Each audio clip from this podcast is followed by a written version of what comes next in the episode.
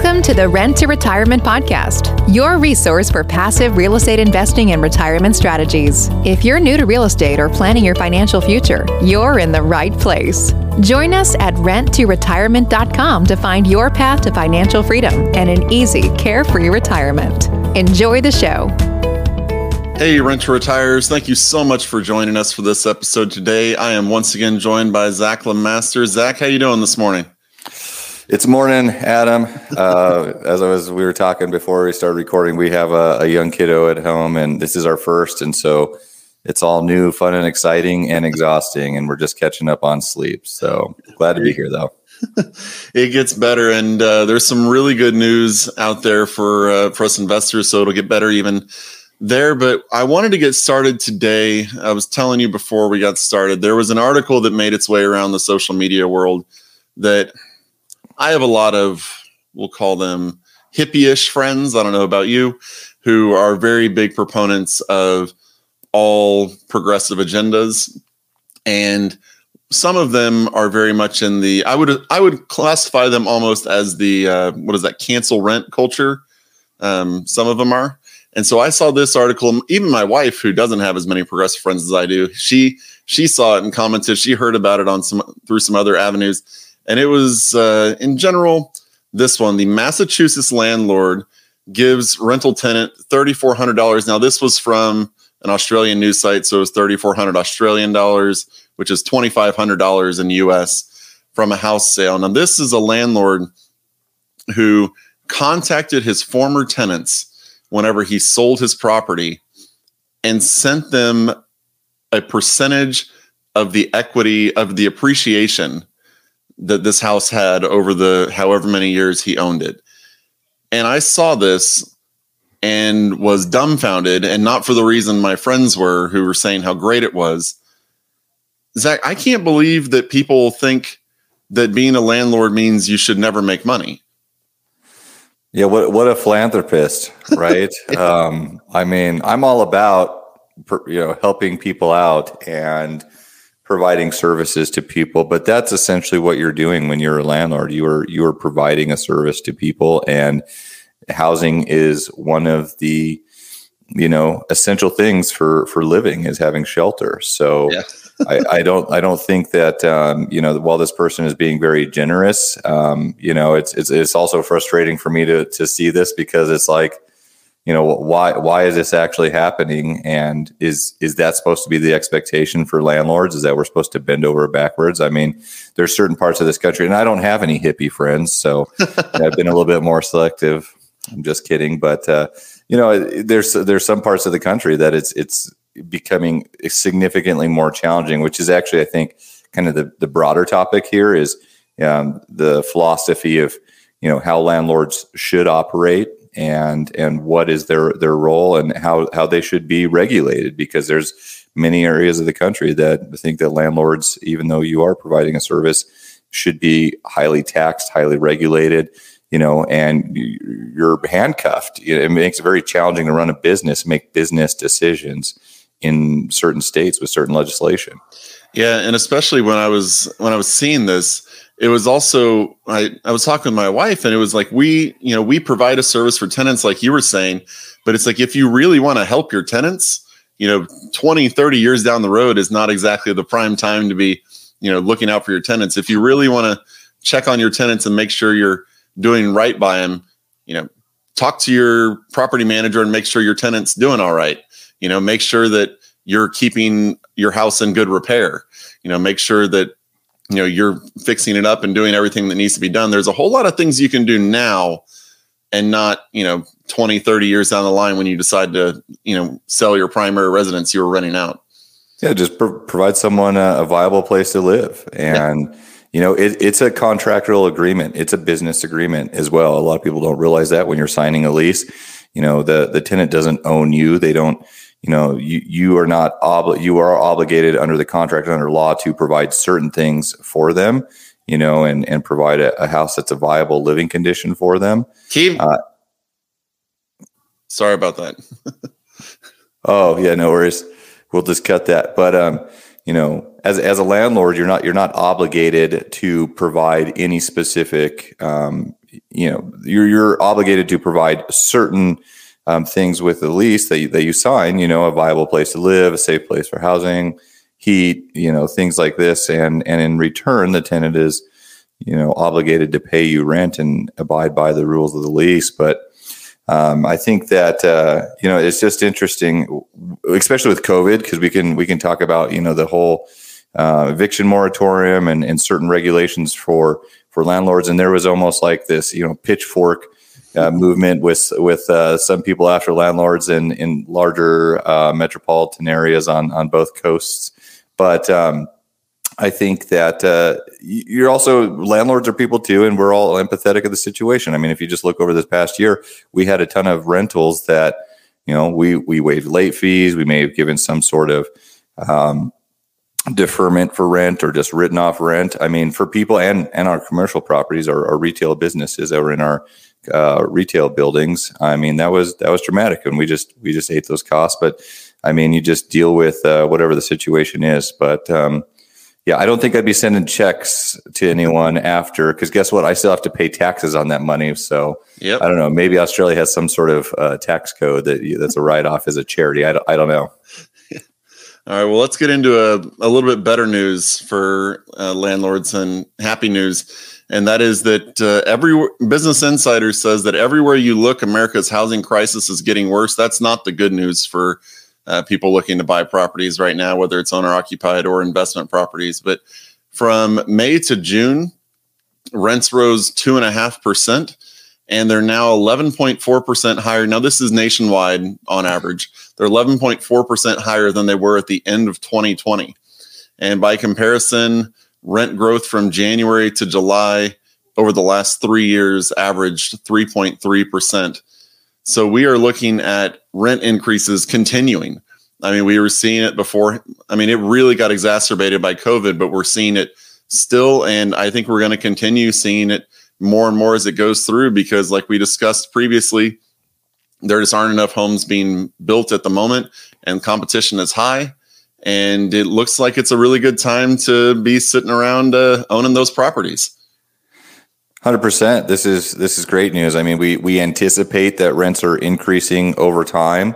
I'm on average, and that's those are statistics that we looked at nationwide, and also not even for an entire year. It, we're looking at basically quarters. There was a two and a half and a three and a half percent increase for for different parts of the year. I mean, that's that's dramatic. It's uh, it's also due to inflation, right? I mean, we, we can talk about that real quick because of the the government pumping so much money into the and printing so much money is only going to devalue the dollar and cause exorbitant amount of of inflation. And we're going to see this over the next few years you don't want your money sitting in the bank during inflation, right? So the best, the two, I, I think the two best um, hedges against inflation. Um, the, the, second one is real estate because as you know, you're you're owning a property as inflation does you favors because that causes appreciation and rental increases like we're seeing. Um, but the first mitigation against inflation is is debt because now that that um, debt that you borrowed that house on is is worth less over time um, but you borrowed it at today's dollars. So just a little, I don't want to get too much on my soapbox with, with inflation, but rental increases definitely in part due to that. And, and that happens over time. Um, we're seeing a lot of rent increases right now, especially if you look at a microeconomic scale in certain areas of the country where there's a population shift there's even even more dramatic rent increases. We've seen some rent increases simply because of demand. This isn't us doing this internally with with our properties. It's just what we're seeing on the market.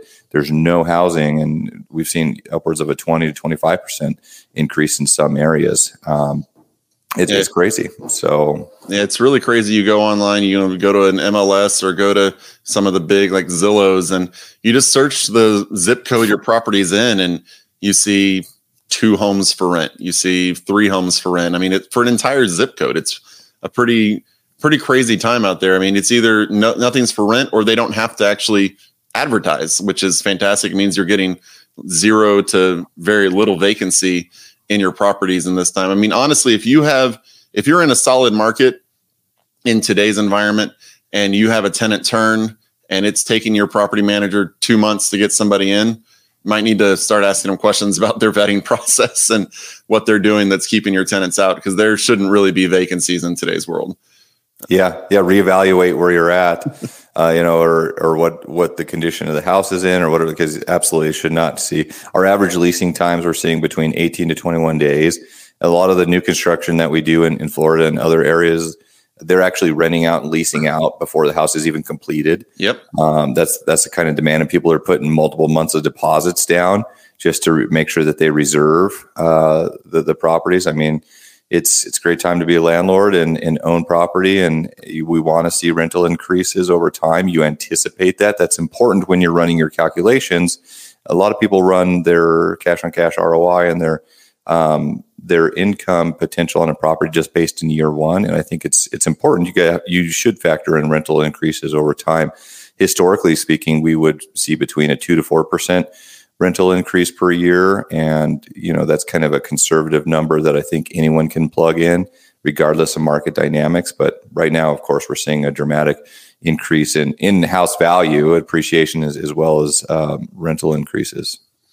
Yeah, absolutely. And what you were talking about there is so true about new construction. I mean, it was crazy to me the two that we've closed on new construction wise. I mean, I get emails from the property manager before the appraiser's even gone out and been told, you know, it's okay to go appraise the property saying, "We received a full deposit for your for your property. It's rented out at the price we wanted." And it's like, "Oh, great. Okay. Well, then I guess uh, you know, cash flow day one definitely." So, that's so, how it's supposed to work. You know, that's that's uh, the ideal situation. So yeah, that's great. It's like looking forward to that certificate of occupancy so they can actually live inside the building. Right. Right. yeah. So I wanted to go over today kind of topics that uh, ways you can actually invest in real estate. Now I wanted to go ways you can actually invest in real estate and actually own the real estate as well. We're not going to go too much into like hard money lending or any of the more esoteric ways, I guess, of investing in real estate. But I wanted to go over some of the key things that people think about when they think about owning real estate and kind of the pros and cons, some of the pros and cons of each of those. So I think the one that most people hear about that is the sexiest of them all probably would be the BRRRR deals. Would you agree that that's probably the the hottest way to invest in real estate right now, the sexiest trend? Well, it depends where, where you're getting information. You know, um, if, if we're talking about uh, BiggerPockets community, of course, which HGTV. We're, yeah, yeah, absolutely. I mean, we're big fans of those, right? I mean, everyone wants the the idea of, of flipping an ugly house into a beautiful one and making a huge profit margin.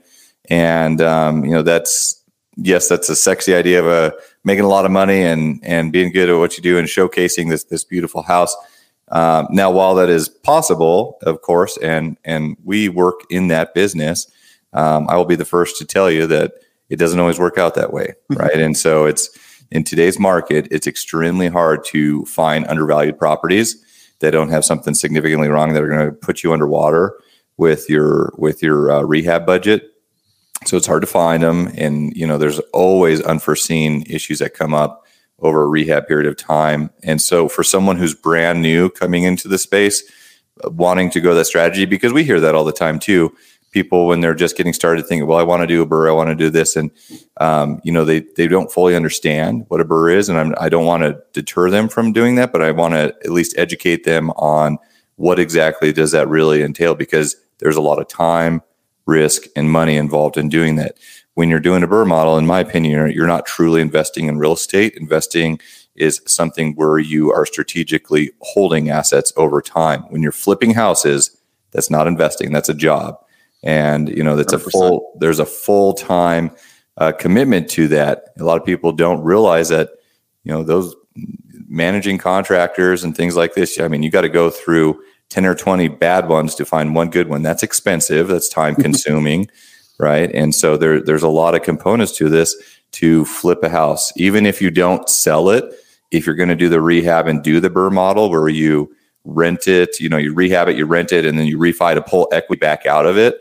Um, I mean, that's still a very active investment strategy, and um, we've seen a lot of people get burned. You know, and we we've lost money on plenty of rehab deals as well. More so in the beginning when we were first learning it, but I think this is just a little bit of a reality check that yes, that is possible, and you can do that in today's market, the the best deals are probably getting scooped up by someone who's very active in the market and does this as a full time business and has a strong presence. If there's leftover um, undervalued deals, you know, other people have passed on them, you know, probably 20 times, and that's the reason they're still sitting around. So it's competitive to come into. It takes a lot of time and risk and money because you need to have the financing to basically buy the house cash or have yep. hard money, which is very expensive.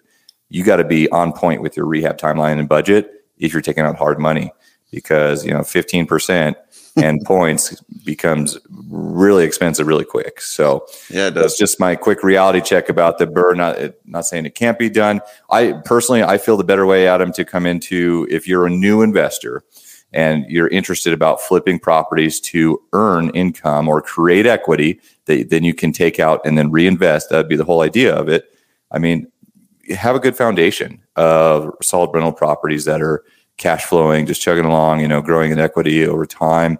I mean, if we've if we do a side by side comparison, and then I'll let you give your your two cents before I go on because I could go on and on about this, but if you know if you actually run the numbers on we, have done this with some investors as a case study to see if so you have $100000 to invest and you are looking at either doing the BRRRR, where you commit that whole hundred thousand dollars to acquiring a property and rehabbing it, versus um, taking that hundred thousand dollars and leveraging it and just buying, say, five rental properties that are already producing income, and look at where you're at one year, five, ten years down the road.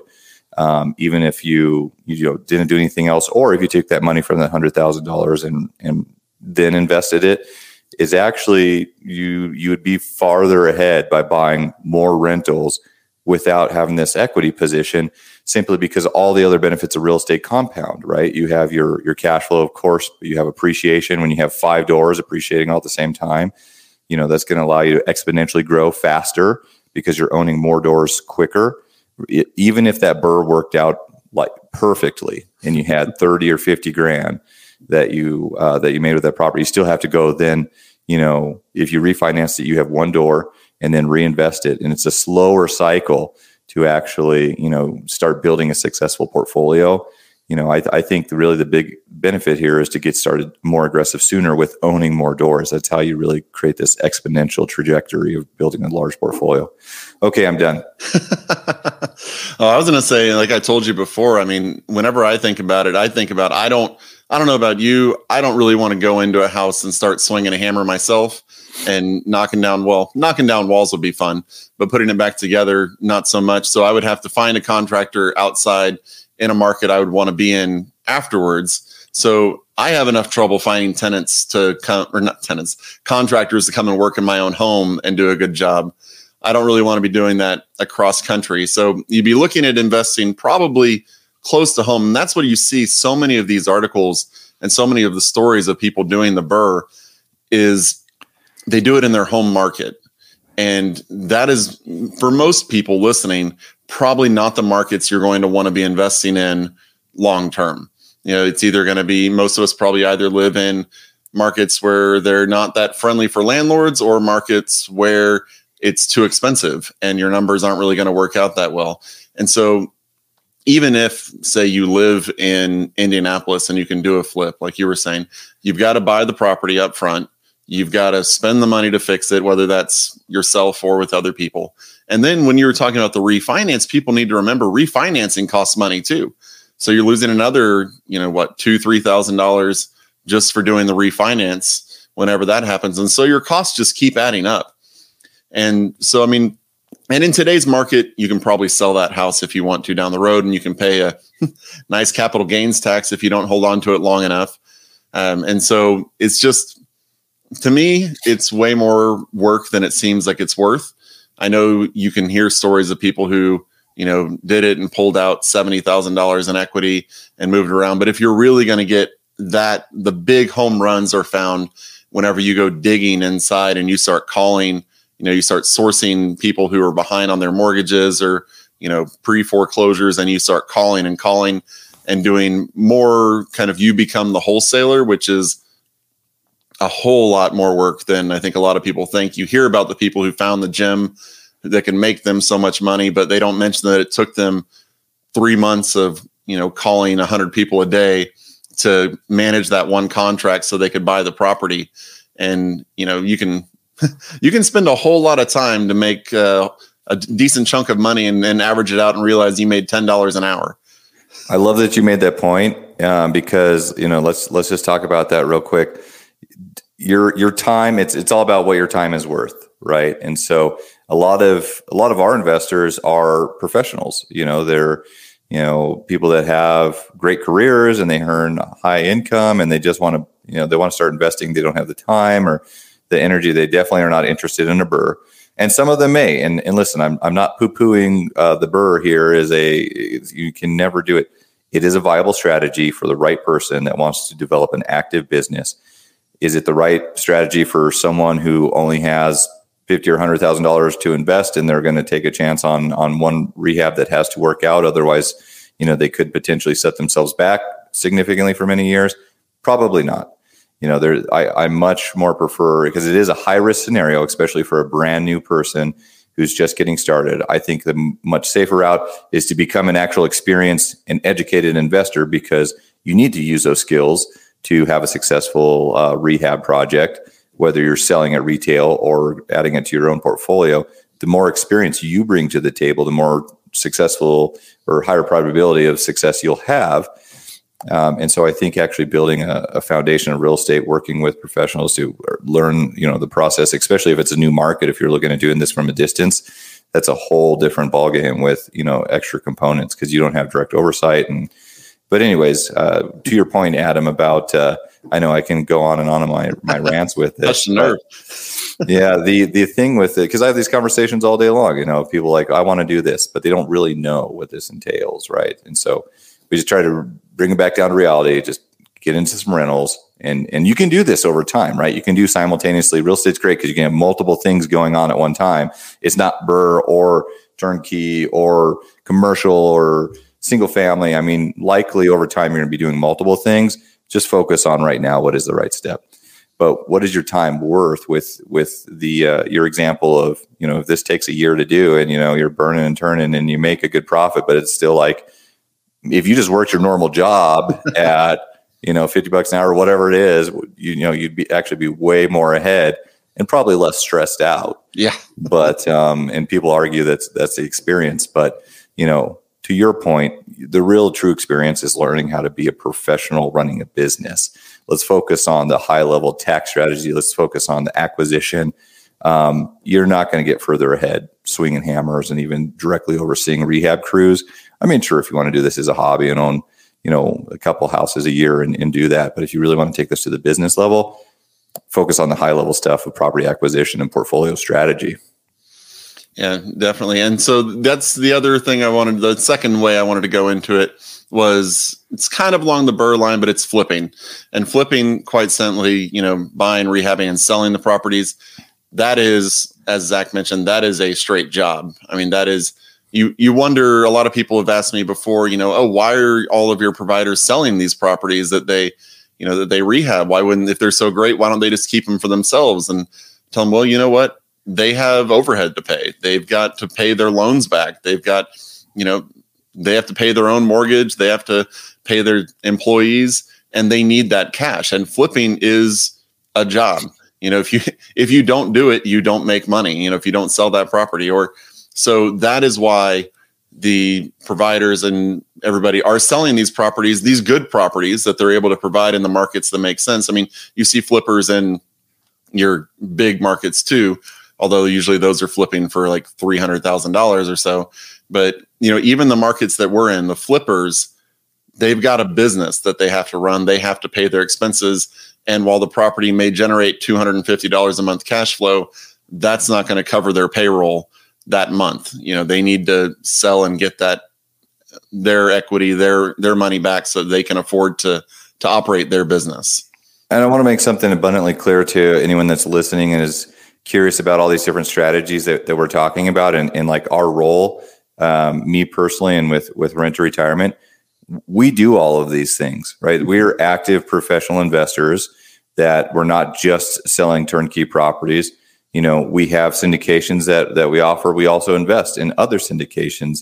We do high end flips. I do the BRRRR model rehab stuff or new construction, which I think we should talk about because that's a great way to create significant equity in the right market that absolutely could be considered a BRRRR. I like to call it the build instead of you know just buy, just build. you know, rent, refi, repeat, um, resell, retire, go on and on. But um, you know, we're doing all these things. We have we have high end flips, and, and we're active in uh, Phoenix and in Portland, Oregon, where we're doing one to three million dollar uh, high end rehab projects. You know, with that we're overseeing. We're we're flipping our own houses back to us. We're building our own portfolio. We're in there investing in all these areas as well, and so we have direct oversight on you know what markets we want to invest in and why. What is the analysis with that, and also some some knowledge in all these different areas of a real estate investing that we can help educate our clients about. So we're not just focused, hyper focused on one area, and we're not just selling real estate. Some companies, that's all they do, right? Is just sell real estate. But we very much are professional investors doing these things alongside of our investors at a high level. They're just coming on the journey with us because the reality is we do not have to own, nor does it fit our business model to own every single property that we come across, right? It just doesn't fit our, our business plan.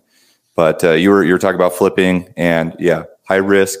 It's something where that's that's almost you're you're banking on appreciation. It's almost in the in the build space. It's like spec building. You're you're banking on everything going well to have an, an a profit. And while and while that can be great and you can come out well, I would never encourage anyone to solely focus on that. Uh, you know, it's just if you have the time and and you know know how and I guess, the attention span to be able to dedicate to that project, then it can be a viable way to to make capital. But you also got to come up with, okay, what do you do with that capital once you have it? You know, are you going to hold that property? Do you flip it? Do you buy some more rentals? You know, and you can do the same thing with new construction. All right, so we're going to stop it there for today. We're going to run a little bit long if we start going into new construction because that's a whole other ball game. So I just want to let everybody know. Check us out at renttoretirement.com. That's www.renttoretirement.com. You can contact us through that website. You can see the inventory. You can also check out our inventory, have it sent straight to your phone every day with a PDF. That's uh, renttoretirement.com slash hotlist, renttoretirement.com slash hotlist.